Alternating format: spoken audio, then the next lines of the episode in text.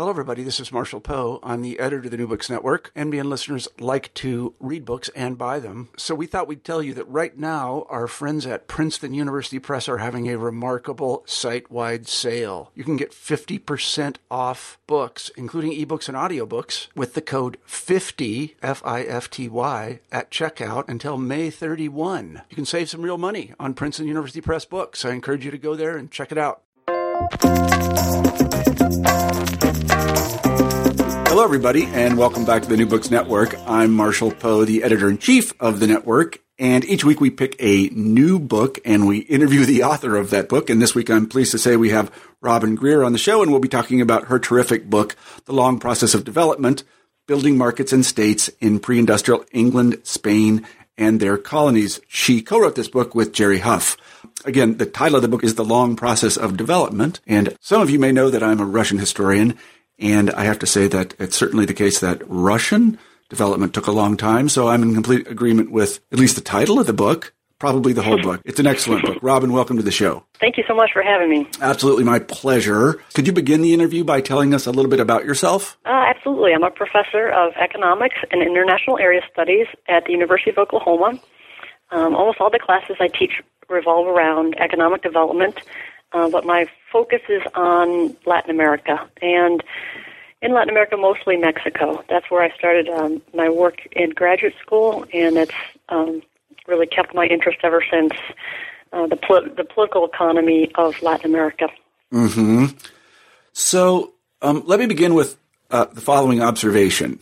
Uh, when sure. I was, I won't say young, but when I was in graduate school many moons ago, we, whoever we is, divided the world up into three areas the first world, the second world, and the third world. The first world, of course, was us.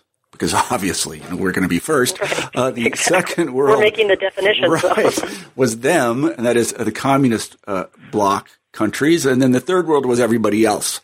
Uh, right. it strikes me that that um, way of categorizing the world, in terms of development, really has has now gone away. What has replaced it? Uh, I think that's absolutely true it seems to have become um, politically incorrect. I would say that it's, you know third world um, makes it sound somewhat derogatory and backward. Uh, we like our terms much more hopeful, optimistic at this point. And second world, of course, communist world has um, mostly transitioned away from communism, so we need different terms for that too. Um, this is something that I um, somewhat struggle with in my comparative economic systems class because textbooks used to just used to be very clear. You had the capitalist world, first world, communist world, second world, and like you said, everybody else, third world.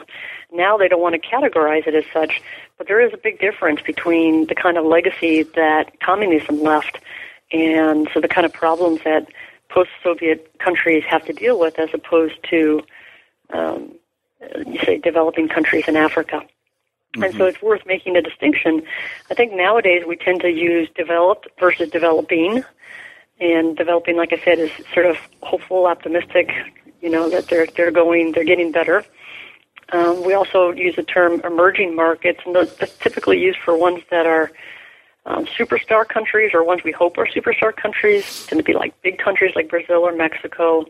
Um, and they're merging. I don't know, merging exactly towards what I'm not sure, but um, typically we've tended to be dynamic countries that trade a lot and that are um, growing in terms of GDP. Mm-hmm.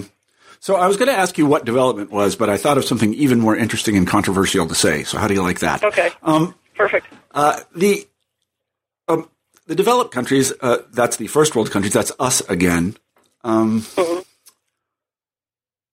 Is development just a polite way of saying Americanization?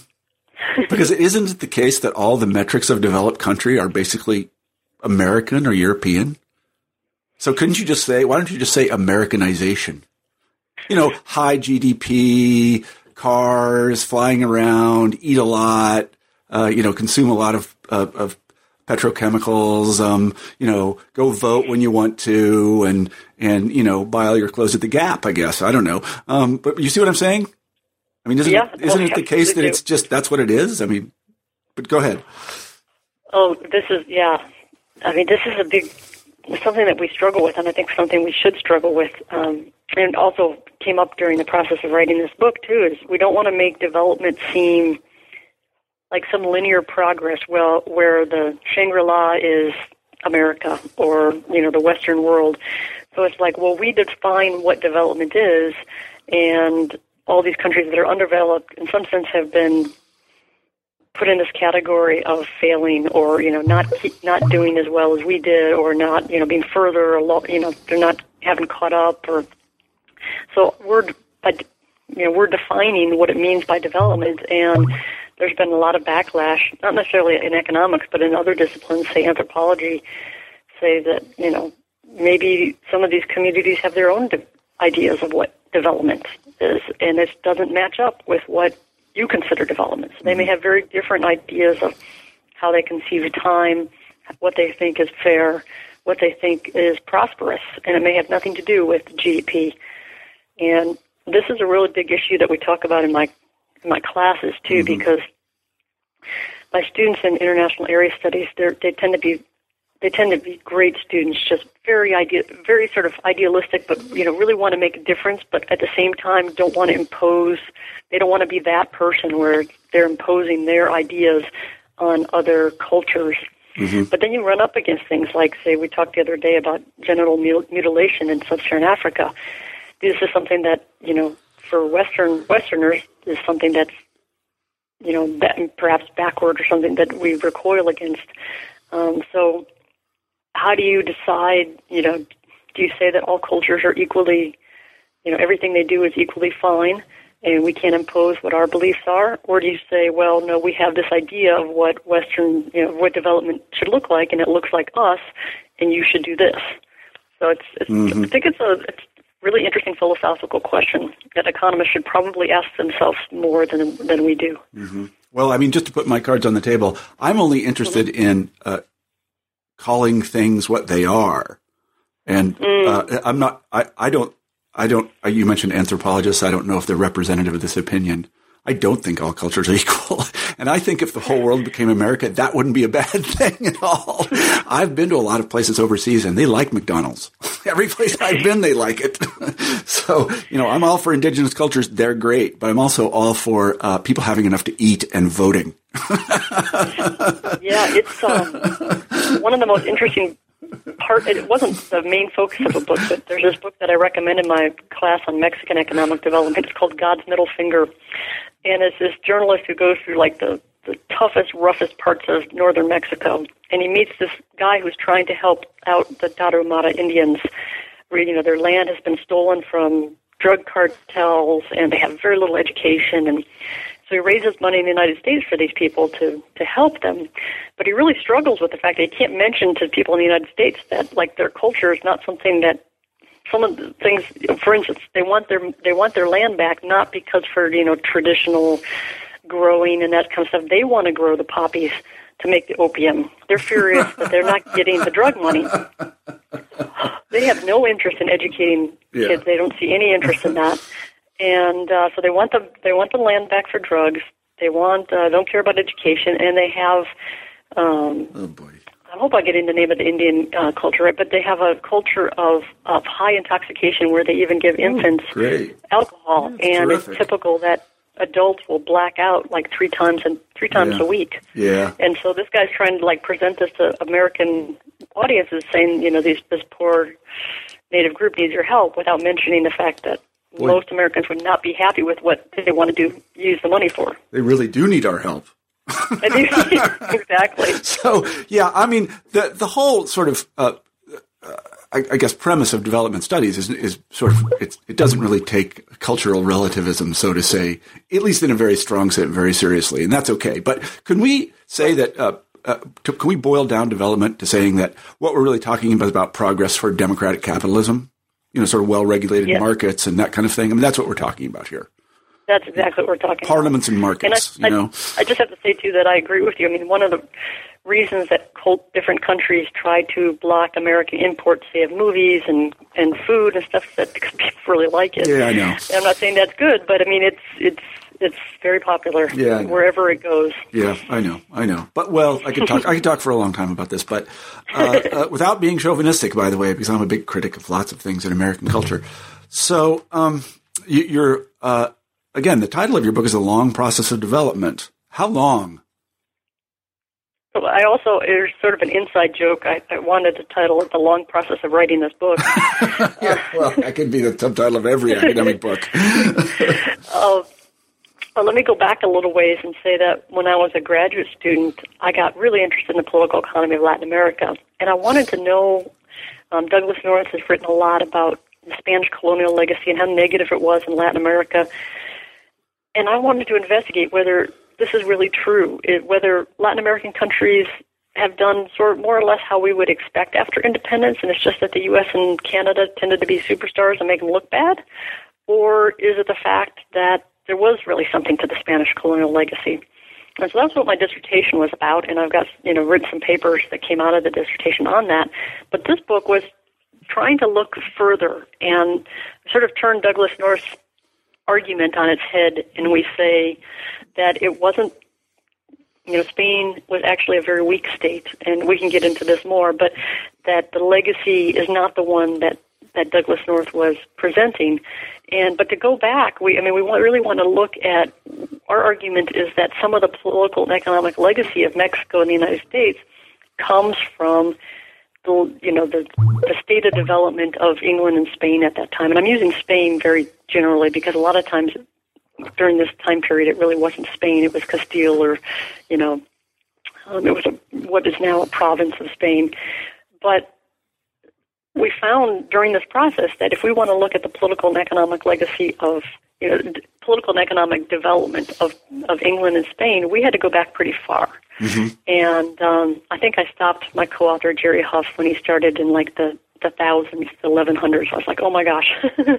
Mm-hmm. We can't go back to like the you know one AD or something like that. Um, we had to sort of choose a point, and we did. We chose a point where we thought that Spain and England were actually very similar, those regions, and were good good points of comparison. But this is something, and um, I know that you'll probably appreciate this, having studied Russia.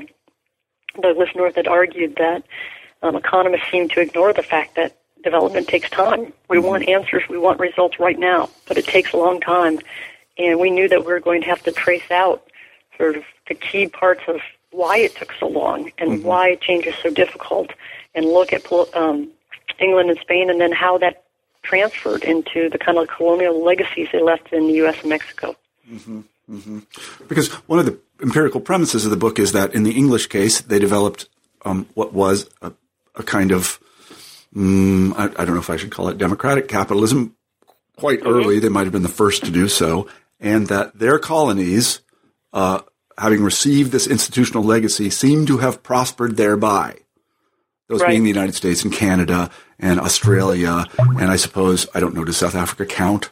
Um, maybe India. Does it count? I don't know. And then you look at Spain, uh, which was similarly configured about 1100 uh, which did mm-hmm. not, and it, you know they had a parliament and everything too. I forget what they called it. I, I wish I could. The Cortes. The Cortes, yeah, and, and, yeah. you know, uh, but it did not. It was really not Spain. It was Castile, and and then you know it, it, their colonies did not prosper in the same way, and this is a very interesting finding. I mean, it's a it's, yeah, yeah. Um, and the, the original argument in economics was was because Spain was extremely bureaucratic, highly centralized, tried to regulate everything. Um, and our argument is that it's actually just the opposite. It's the fact that Spain was so weak and had so little control. They tried to bureaucratize, they tried to regulate, they did a very poor job of that. Um, that they, you know, because they were weak, they tried to try to highly regulate everything. While the English system was became a much more centralized, much more um, capable government, and because of that, they were actually able to open up markets in the Atlantic world, and that led to um, big developments in in both economic and political in the future United States. Mm-hmm.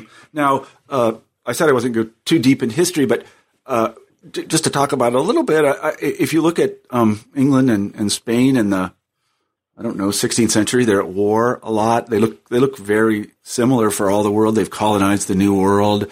Uh, they both have um, at least well by the 17th century, certainly people that claim to be absolutist monarchs.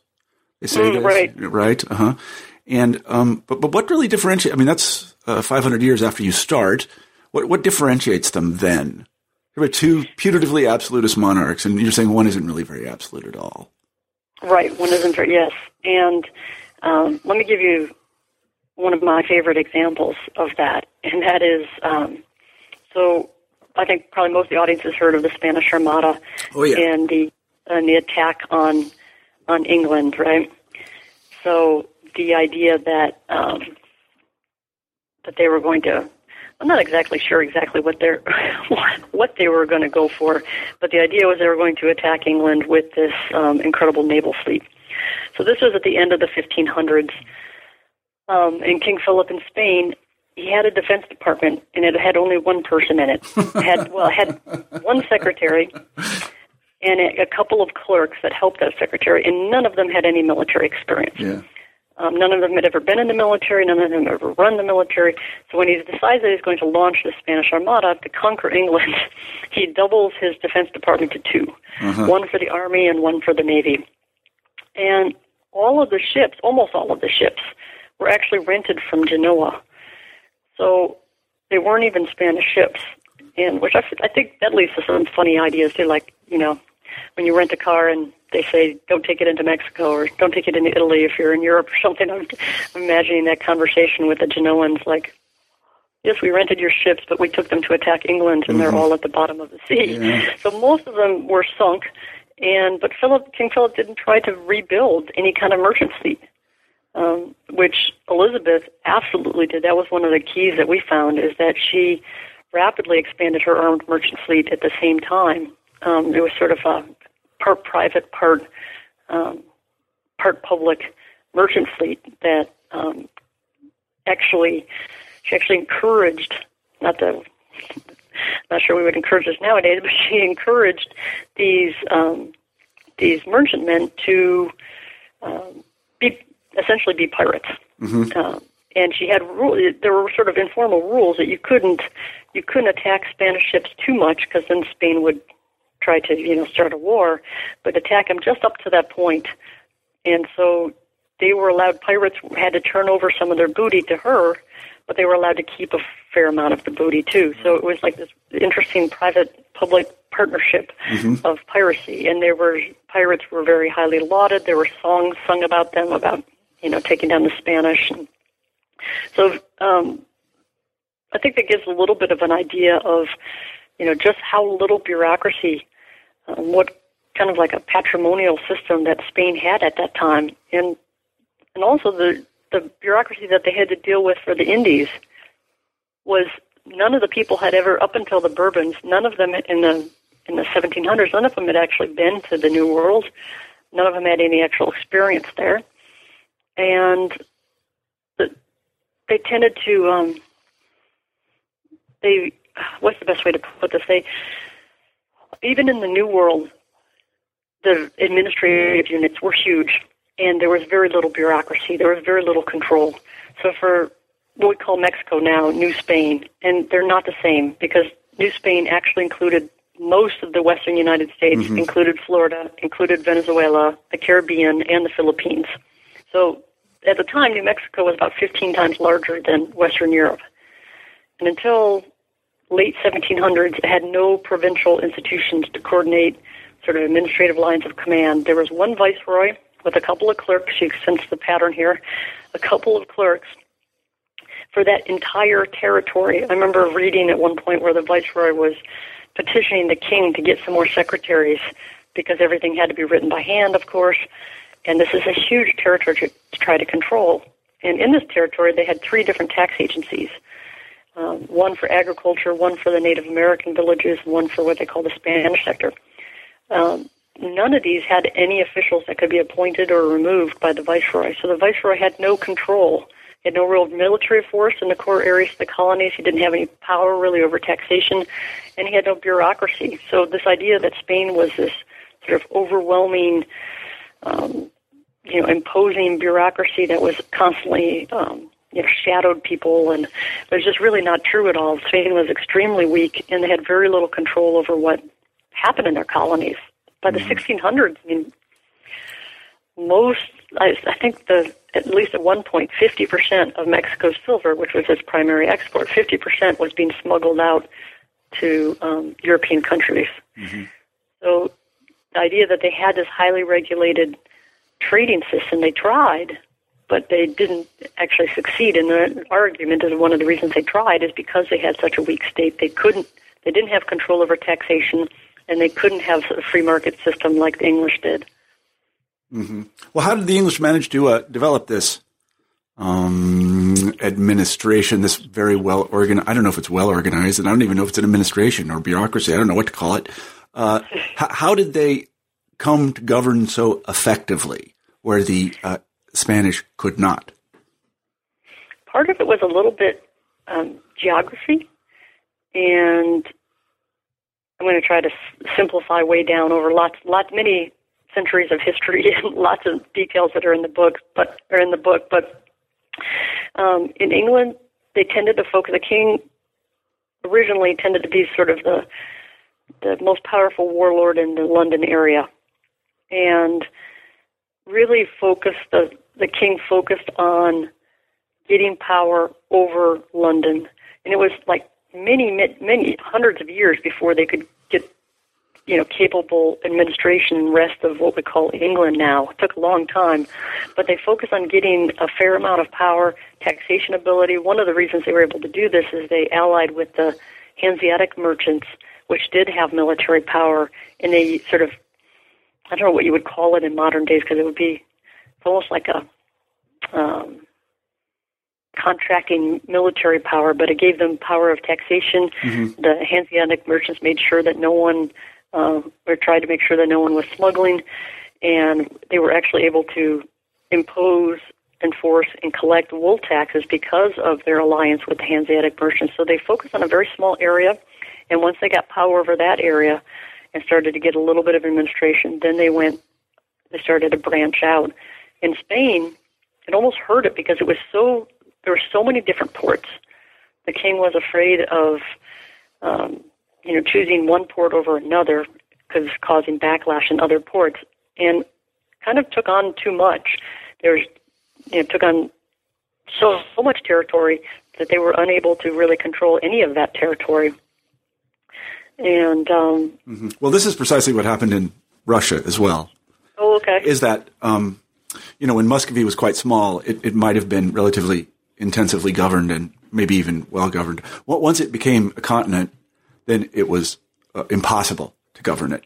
And uh, no, uh, they, they, did not have the means to uh, to bring it under control. So what they did is they ran from one area to a, another area, putting out fires, and that, that's not a good way yep. to develop institutions. And the best way to put out a fire is to kill everybody. Um, right. Because that's really your only tool. I mean, you can't negotiate with them or anything because there's another fire you have to go to over here. And so you have to quickly exactly. get the army over there now. Uh, so you don't have time to negotiate or set something up. You simply, I don't know, just be brutal and, and then you go someplace else. And so the Absolutely. result by the 19th century is that the place is incredibly undergoverned. Uh, yes. but by, by American standards, even. I mean, there just really aren't many, uh, as a proportion of the population or as a proportion of the territory, there just aren't that many people running the place and just not enough. There's there's yeah. not enough of them, and uh, it, it's a it's a terrible situation, and it's arguably the situation today. I mean, the place is still undergoverned. Um, yeah. Yeah. Go ahead. I'm well, sorry. Really I'm sorry to interrupt. Yeah. yeah. No, no, that's that's exactly what we're talking about. That's a that's a that's a fantastic analogy. Um, yeah, I mean, if you're stretched, too, that, oh, go ahead. I was going to say if you're just, you know, they were just stretched too thin, and you yeah. know, this is something that happens to businesses and it happens to baseball teams and it happens right. to lots of different kinds of organizations. They just take on more than they can they can actually digest and and it's the end of them. it's the end exactly. of a lot of them at least. Yeah. Go ahead. Yeah, well, a lot of what the king of Spain, you know, I think some economists tended to just believe too much the the king's own the royal interpretation of events because you know, they'd be like, oh, we're collecting these taxes, but if you actually look at it, they're they're not collecting the taxes. I mean, they're sometimes it's like forced gifts, sometimes they're you know they're um, farming those most of the time for most of this period. They're farming out those taxes. Um, a lot of what they count as taxes aren't what we would con- what we would consider taxes nowadays. So there's a mythology, I think, about you know the strong state, but it, when you actually look at it, you're right. It was totally undergoverned, and same thing, like I was saying in, in New Spain. You know, it's a huge amount of territory. Yeah, it really, it really is. Guy. Yeah, it really is. And if you look at it on a map, it just very, it's very, it doesn't give you a good impression of what's actually going on because it's so large. It's you know, it's, it's a lot of, yeah. it's a lot of North America. And and then if you think about you know just a little fact, not to bring up too much history, but at this time, Philip II uh, also controlled the Netherlands. Now, what the yes. hell were they doing there? And had a claim on the Naples. on the hung. Uh, he had a claim on the Austrian territories as well.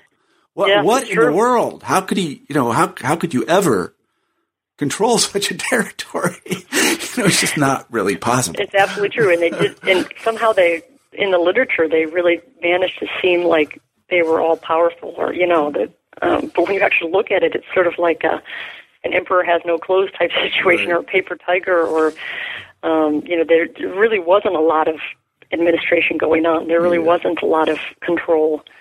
And if you just look at like where the capital cities were put in in Latin America, Spain for one thing wasn't they were interested in taking riches out of of the region. And something that I think we forget is that Spain went first in the colonization and they got what were considered the good parts. And the good parts are the ones with gold, ones with silver, and one with ones with lots of Native Americans that you could, you know, Yeah. exploit. It's funny. I'm sorry to interrupt, but I always, uh, you know, we're here. In, I'm in New England right now, and I always joke to people that the Spanish knew everything about the area, which is now Massachusetts, but they considered it uninhabitable, and they weren't wrong. Well, that's so they went yeah. south.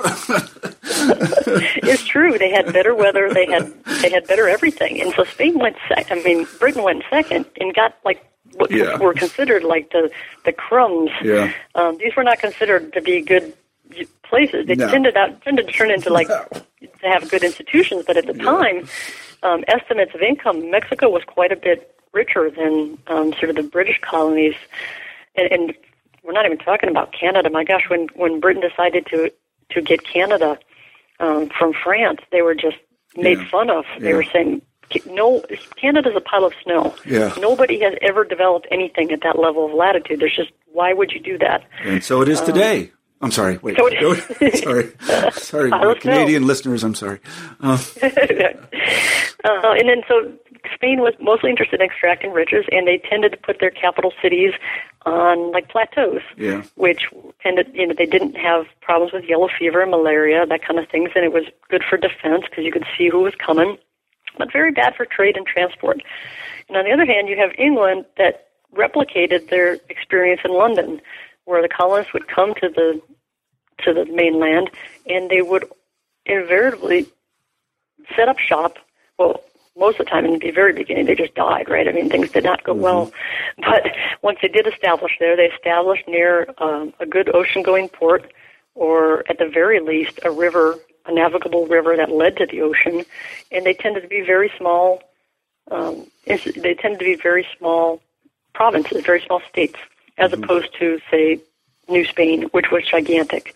So it's not like they needed that, they had that much um, administration in on the British mainland, but they the, the institute the the province the provincial what what was the word I'm looking for um, uh, um, administrative units were quite small, and so you didn't need as um, you know you didn't need a ton of bureaucracy like you did um, if you were trying to control a gigantic territory like the King of Spain was. Hmm hmm And this, of course, is going to be really helpful for trade, right? Because Yeah. Well, I was going to come to trade. they- Yeah. okay, yeah, go I was going to come to trade, and you kind of have a paradox here. At least it seemed to me by looking at your book, and that is that uh, you know uh, neoliberal uh, economics, as it was kind of create or recreated, I suppose, in the in the 20th century, says you know small states are the state that governs least governs best, at least in terms of economics, and that may be true in this context.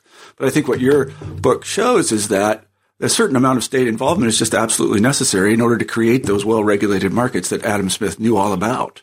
And Yes. in a place like Spain or Russia, the Russian state was very well designed to take rents. That's what it was mm. for. You know, it was entirely for that. And it didn't do anything else. It did not administer Right. justice. It did not clean the streets. It did not build streets. It took rents that sounds, that sounds taxes. like Spanish authorities. you know, well, except that Spanish had a really good place to take rents, and the Russians did not. right, okay, yeah. But can you talk a little bit about that difference? Uh, yeah, that's um, that's a good point, and it's something that was sort of surprising to me as I was going through, as I was working on this book, because I come from a very, I have to admit, I come from a very libertarian background, and most of what I had studied in development was government screwing things up, and I felt like a lot of times that, um, you know, the governments were creating problems, that government policies they were overregulating, they were creating uncertainty. And so my background is sort of more towards, you know, economic liberalism and political liberalism, liberalism in the old sense. And then I'm, the more we're researching this book, we realize that, like, economists don't really know that much about how to build markets. And you actually do need a capable state. You need, you do need an administration that works. You need, you need to have state cap- capability. You need to have a justice system. You need to have roads. There's things that you need um, to have a modern market, which I had never really thought about. I don't think most economists think about. Um, and take your area of the world in the post-communist states. Um, there's a great. We have a quote actually from Alan Greenspan, which is a little Yeah, Strange that. to hear him in this context. 1977. Yeah. right. But he says, Alan Greenspan says, um, like we had turns out we had no idea what we were doing. We just sort of thought that we would take away the communism and markets would just spring up. Yeah. And we knew there would be growing pains, but I mean the idea. I'm, I'm not actually these aren't his words, but this is sort of the idea that that we just thought that markets would happen naturally, and it didn't matter if you had strong states and states are you know. The, the problem with the communist states is the states were too strong, and so we get rid of that, and voila, we have modern markets, and that's not what happens. Yeah. and you end up getting you know kleptocracies and uh, massive corruption. And so that was a real learning experience for me that it was the strength of the English state. Now I think it's probably nonlinear right? I mean I don't think that the, the stronger the state necessarily the better the market but uh, the, that the state has to have some kind of capabilities to really be able to have um, free trade and to create a mo- modern looking market Right. Well, I mean, if you just think about the American Revolution or the Boston Tea Party, it was over a stamp tax. A stamp Yeah. tax is pretty sophisticated. Right. Yeah. That's not that's not just nothing. That didn't just grow up Right. overnight. Somebody didn't walk in and say, "Hey, I think we should have a stamp tax." Right. The Russians couldn't do a stamp tax in 17, you know, 68. Are you kidding me? Right. They couldn't do anything like that. So, uh, you know, even there, it's That's pretty well point. regulated, you know, a stamp tax. Come on. I mean, that's, you know, people are thinking, yeah, sure, of course we have to pay taxes, but it's too much. And, you know, that, that's not the terms in which Russians thought. I don't know about Spanish, but they didn't think that way.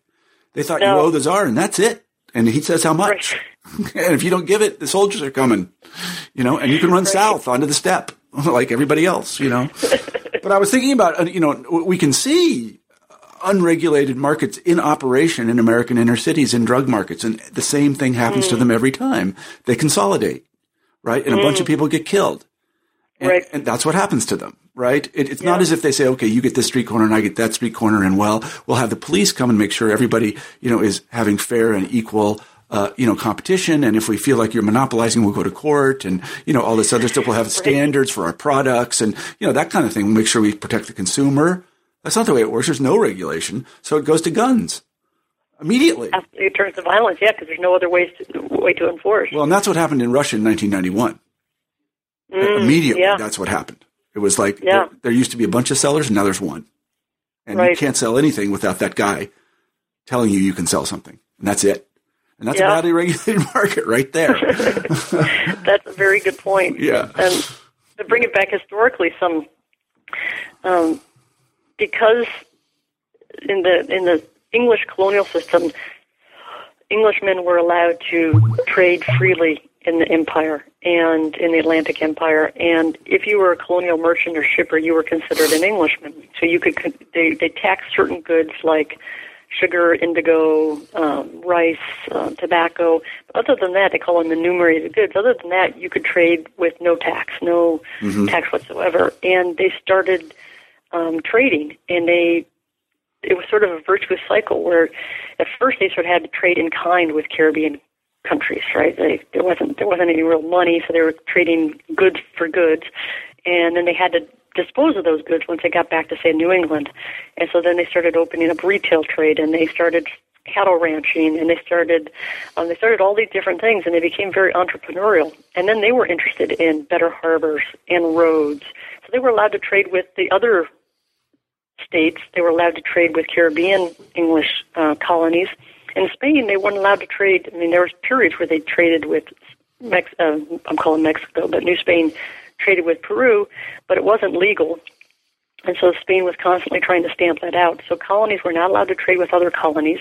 They were not allowed to trade with any other hmm. European countries. The convoy of Spanish um, ships were supposed to come once a year. Sometimes they didn't come for several years at a time if Spain was at war. So that's where they were only supposed to get their provisions. And yes, there was massive smuggling that went on in the 1600s, but that doesn't quite lead to an entrepreneurial culture because you do. yeah, yeah. yeah smugglers I mean, are not entrepreneurs, really. That's a different thing. it does. It does teach us some entrepreneurship, just probably like drug trade does uh, too. yeah, or right, say, uh, yeah. Uh-huh. Russia in 1991, it takes some entrepreneurship and some risk taking, and um, but there's no formal institutions. There's no judicial system. There's no. Um, it's not formalized at all. There's no recourse. Yeah. And so smuggling is not the same as creating an entrepreneurial culture that has institutions to support it. And in fact, um, like the New Englanders were allowed to build ships for colonial shipping. And during the English Civil War, there was hardly any English ships, so they like took off. And um, I think it was by the end of the colonial period, it was like a third of the ships of England's fleet was produced by I think it was Boston. So, and and on the other hand, when Mexico was finally allowed to trade with the United States, when the empire was disintegrating, they found they had no shipping because they weren't allowed to do it. They had no ships, and so it's like, well, you can trade now, but you have no ships.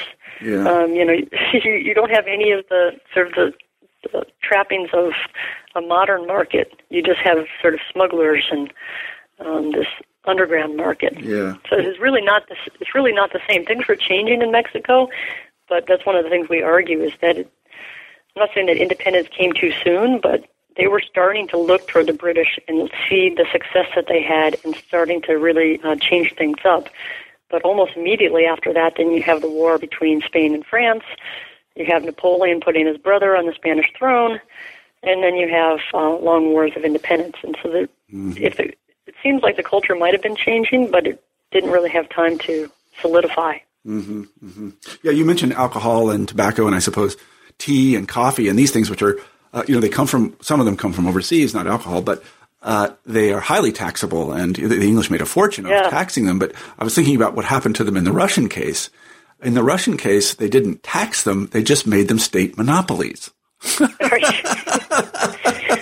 that seemed like a better way, a better way to go, you know. Yes. and we know how well states run enterprises, so that's going to work really well. well. Yeah. Such a history of success. Yeah, yes. and, and you know, it's it's just yeah, that's that was just, and and it does it was rational too because they, you know, they knew there was no market that they could actually set up that would work well. So if they're going to get anything out of this, they're going to have to monopolize it, and that's what they did. And of course, it crushed it as a market. But you know, they got something out of it, and that that was good. But that that's the way they thought. You know, that it was. You know, here, look, people are now uh, smoking tobacco. That's a fire to be put out quickly. We have to right. get control of that. so, so they did. Yeah. That's uh, that's amazing how many. Um, it's funny because my co-author is a, a Russian expert, but on sort of more modern. Yeah, he does Russia. modern but stuff. I, I, yeah. Yeah, it is amazing how many uh, great analogies there are from right. the Russian case. Well, the Russians did this with land. They couldn't, you know, the English had it very well. Sort of, you know, uh, uh, officially, of course, all land is held of the king or queen, but that, that of course, that, that's just a fiction. In the Russian case, it was right. real. really. You know, they couldn't set up a system by which people could actually have deeds that were transferable. This is, of course, in the 16th and 17th right. century. And so they basically just monopolized it all. They did that with labor, yeah. too. They did that with labor. They did it with the peasantry. They said, we're just going to be serfs. You know, we can't allow a free market in labor. We'll just monopolize it. You know? Right. I mean, you know, and it worked for a while. Yeah. Until it didn't, you know, so. and it comes from a, it comes from a, in some sense of uh, position of weakness. exactly. They can't. They can't. They don't. They don't have the means to do it in a better way. This is all yeah. they have, and you know they have that hammer and everything is a nail, and that's what they do to everything. And you know, again, it was rational it. in that you know in that in that context. It was quite the rational thing to do, and it served them really well. I should say. You know, it saved right. them. It definitely saved them. But its its legacy in terms of development is horrendous. It's terrible. Truly, yeah, truly horrendous. Yeah. Um, oh, that's really fascinating. It's really interesting talking to you about this. Yeah, it's interesting. I didn't. Re- I'm not really a historian of Spain or England, but uh, it's uh, it's is interesting knowing that the Spanish. I mean, you know, you can kind of see it uh, a little bit uh, in the way yeah. that, in the way these these empires have developed. Um, I want to I want to talk a little bit about the modern implications of of your book, and I think that um,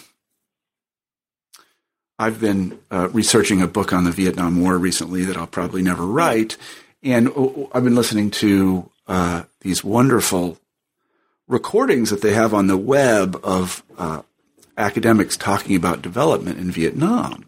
And of mm. course, it's all going to be done by 1974. Uh, right. and land reform, and that's, that's going to do it just like that. And right. and and and now you can you use it you you know and then and then in the early 2000s, sort of late uh, uh, 1990s, you could hear the same sort of thing. We'll go into Afghanistan or Iraq, and, and what we'll do is we'll, uh, you know, we'll implement some reforms, and then, um, well, development will proceed apace. Or you will hear the, uh, I guess it's the, is it the World Bank or the IMF say, yeah, we'll loan you a whole bunch of money, but it's contingent on you pursuing the following policy of liberalization. And once you do that, well, then everything's going to be done by, you know, 2020 and you'll be, uh, right. you know, a full fledged, uh, Iraq liberal, too, yeah, uh, right, Iraq, right. Yeah. So, uh, I think a lot of people, well, um, what do you think about that? well, I think there's, um, I have a couple different thoughts on this, so I hope I don't go on too long. No, go ahead. But it's one of my favorite topics. so, um, for one thing, if I back up a little bit, there really wasn't up until like the early 1800s. All countries were pretty poor. I mean, there was like that's true. Or you know, if you look at like a graph of what we estimate, you know, world income, everyone was poor. And so it wasn't until the Industrial Revolution where some countries started to break out. And it wasn't until um, early 20th century when we started having national um, national accounts and so we sort of knew anecdotally that, you know, you would hear accounts of travelers that went to Paris or went to, and you'd hear like, oh, wow, they got this and they got that. And so you knew that they were perhaps richer. But it wasn't until economists came up with actual numbers and um, that people could rank the different countries and realize, wow, we're really far behind. and uh, it actually made some countries really mad. It made New Zealand really mad because at the time it was considered to be really bad to have really um, unproductive and have service industry. So they were furious at economists as a lot of their economy was service related, which is funny because nowadays that's actually a good thing. Um, Mussolini was furious that Italy was considered so underdeveloped relative to other Western European countries. So there was some, you know, plot. And so I think it was a recognition that, like, there is this thing about, there is this thing development. And um, some countries are more developed than others. And then there was the, I think there was a couple things that made people realize that maybe we can do something to speed along the process. So you have the Russian Revolution, and while I think there's a lot of paper tigerness to the to the Soviet state too, I mean that's sort of weird to say given given what happened in the Soviet state. But what I mean is I think it took a while before we realized how unproductive the system was.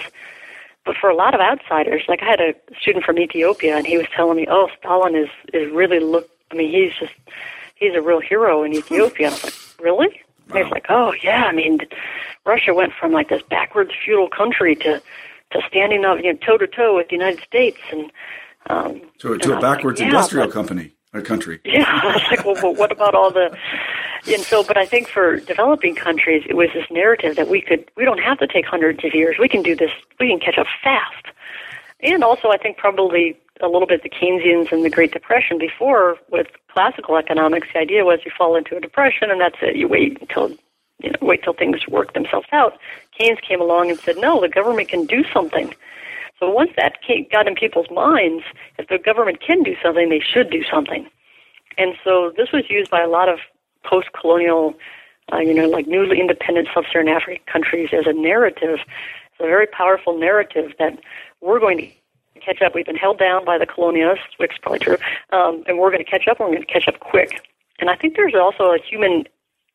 It's just human nature to want to to want to do things to not take the time that might it, it might take to do something. And I saw this the other day. I saw a, sign in the in the city that I live, and it said lose 30 pounds in a week. Mm-hmm. Call this number. And I thought, 30 pounds? You'd have to cut off a body part. Yeah. You know, I mean, like 30 pounds. But I thought there's probably desperate people who are thinking, excellent, if I could just get this done in a week rather than taking, you know, a couple months. Or So I think there's this human nature, something in human nature. We want to, we want shortcuts. We want to figure out how to do it fast.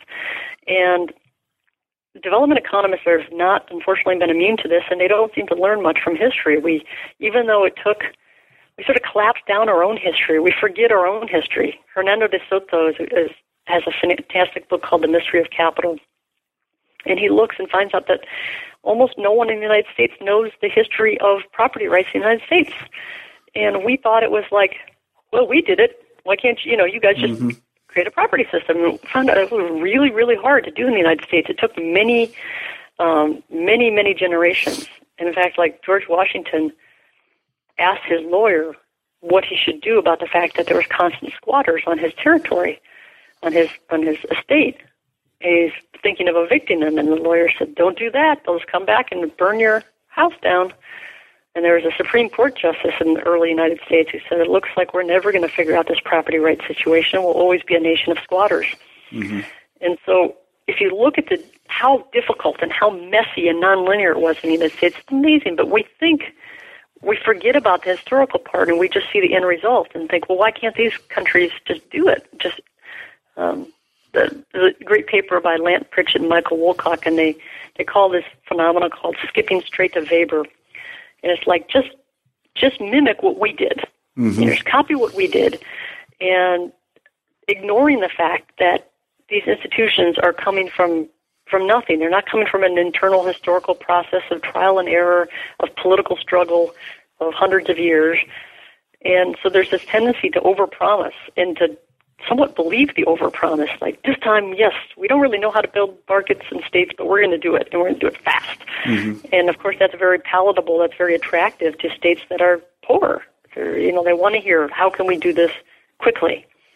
And I don't think you have to completely reinvent the wheel. Obviously, you can learn from other countries' experiences and stuff, but I think there's something to be said for the fact that, you know, it, it's going to take a while. Culture changes, for one thing. Um, you know, just just putting these institutions on poor countries doesn't mean then then it's going to work well. I think that's something that we found, but we haven't seemed to learn. I mean, there's one thing the one point that we make in the book. is Douglass North argues that economists have not taken to heart the fact that um, institutions matter, and I think they have now to, the, to a good extent sort of focused on institutions. But his other um, thing that he had to say was that we haven't taken into fact that time matters.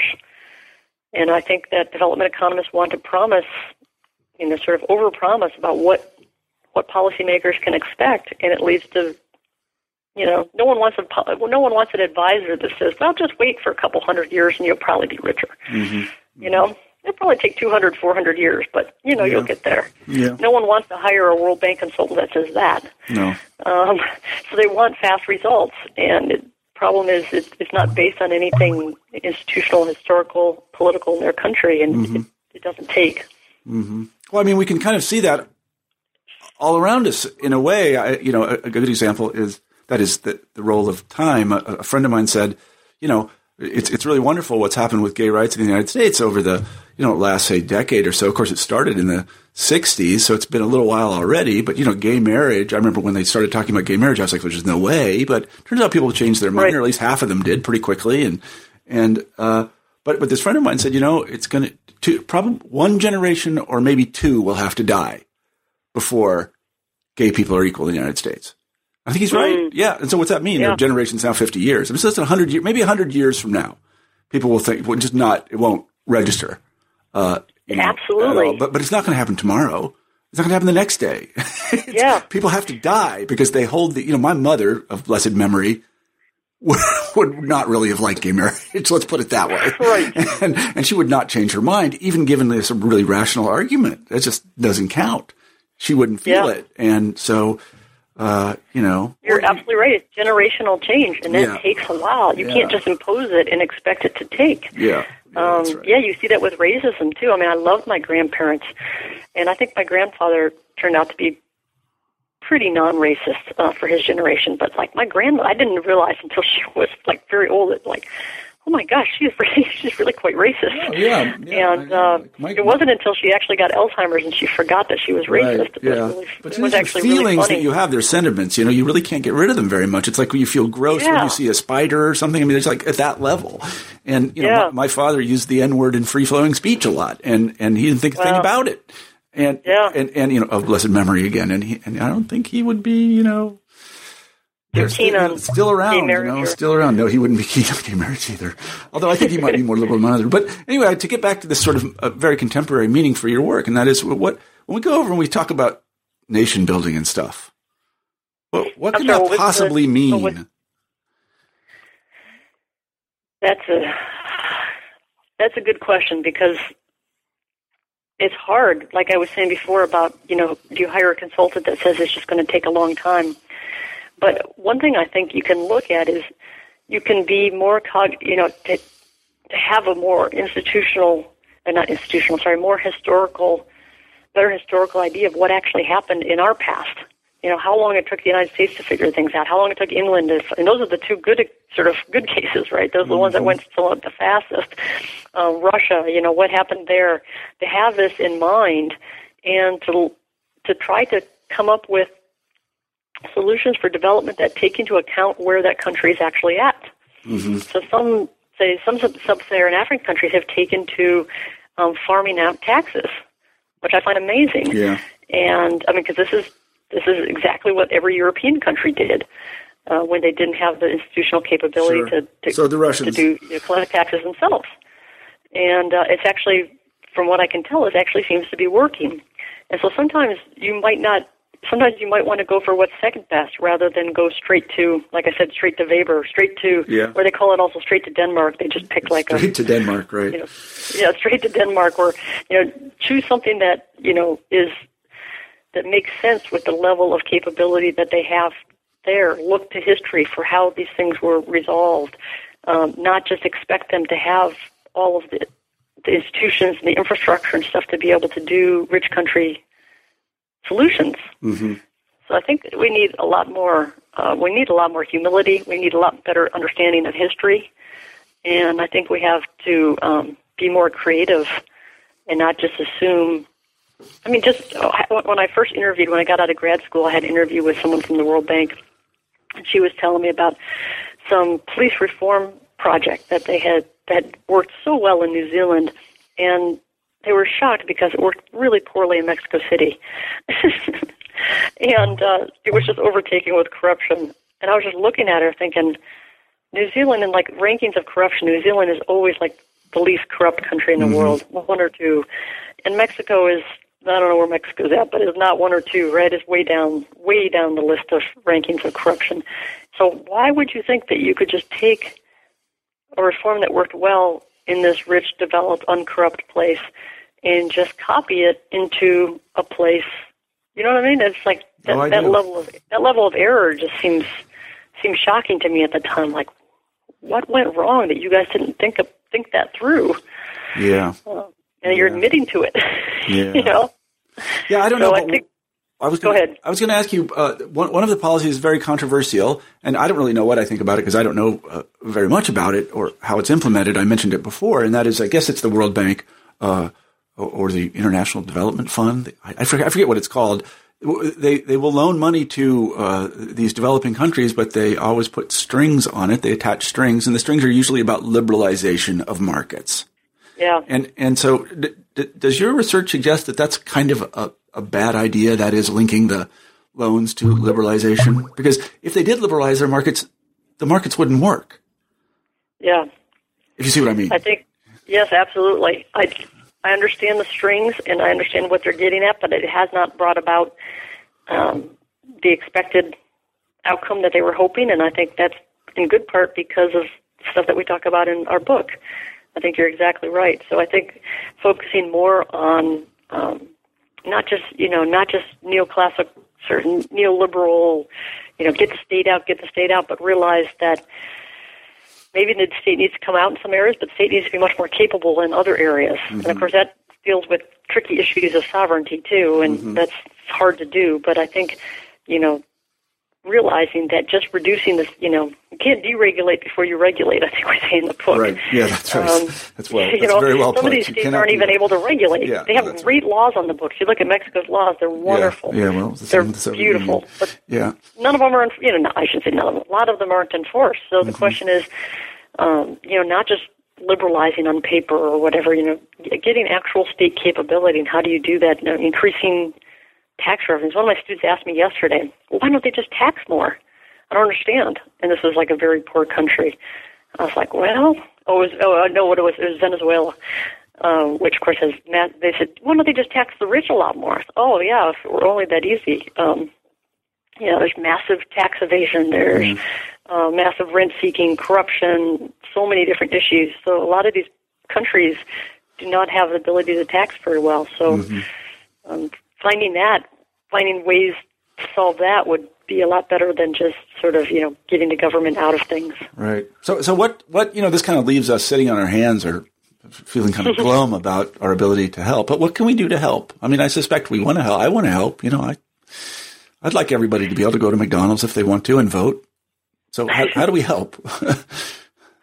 well, this is going to be from this is perhaps more just my my views and not necessarily directly from the book, but um, I don't know if I'm speaking for Jerry on this, but I think a lot of times we like to help, but we don't like to think about the follow up, the follow through. So a lot of us, and myself included, have given money to charity and felt good about myself for giving money to charity, but I never necessarily follow through to make sure, you know, how are they spending their money, how is their finances, what are they, you know, is, is the act of doing it and you feel better and you go on with your life. Um, I think it was I think it was Lan- no, it was Bill Easterly who said um, a prominent World Bank critic economist who argued that um, the IMF has the IMF programs, these neoliberal programs, have been good for everyone but the patient. They've been very good for the World Bank. yeah, you know, or IMF, right. IMF, the World Bank has 12,000 plus employees. It's been very good for those bureaucracies, but it's been very, very bad for those countries. Yeah. They're they're on merry-go-rounds of of debt that they're never getting off, and so I think, you know, instead of feeling glum, I think the first, um, you know, it's, cliche, but the first thing you have to do is realize you have a problem. It might be working out really well for the bureaucrats, for the technocrats, but you're not actually doing anything helpful. You're actually making things worse. So just the realization of that, I think, is is, is a start. And also, personally, I think that one of the best things you could do is to trade with countries. Mm-hmm.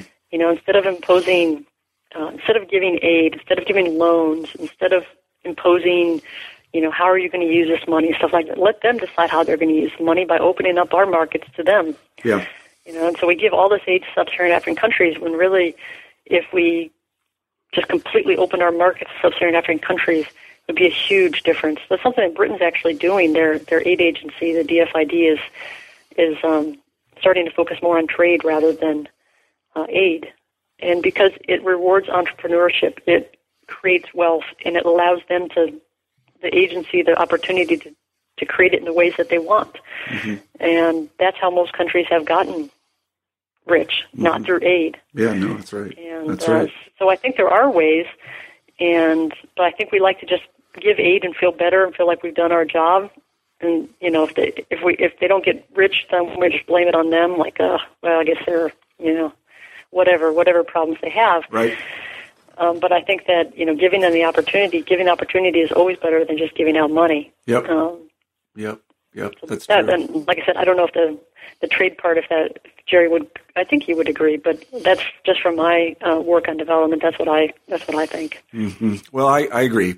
A trade is empowering. Aid is not. I don't think yeah. there's any doubt about that. So anyway, we've taken up a lot of your time, Robin, and I want to thank you very much for being on the show. We have a traditional final question on the New Books Network, and sure. that is, what are you working on now? Well, that's a good question. It's been so this book project, when we first talked about it, we thought it was going to be about a year long, year and a half. And it turned out to be the long process of this. How book. wrong yeah. we were! It turned yeah. out to be eight years Yeah, of, well, of don't lots, they, they're all eight research. years. That's the standard. yeah. so now it's sort of like um, coming through something, going, okay, now what? Yeah. Um, my husband and I lived in Mexico for a while, and we would really like to to write a book. Um, I teach a class on Mexican economic development, and when I created that class, I realized there's really no good books on the political economy of Mexico in modern times. Uh-huh. So I sort of like to take um, some of this book, which ends in the 19th century, and update it to a certain extent. Uh-huh. Trace through the colonial legacies, talk about how, you know, talk about some of the major problems that Mexico has now. And another thing that I'm doing with a former graduate student is she has a lot of um, sort of municipal and household data on crime, investment, human capital, and I think that's a really, really interesting topic right now. That the levels of crime um, are just astounding in some places in Mexico because of Yeah. the drug trade.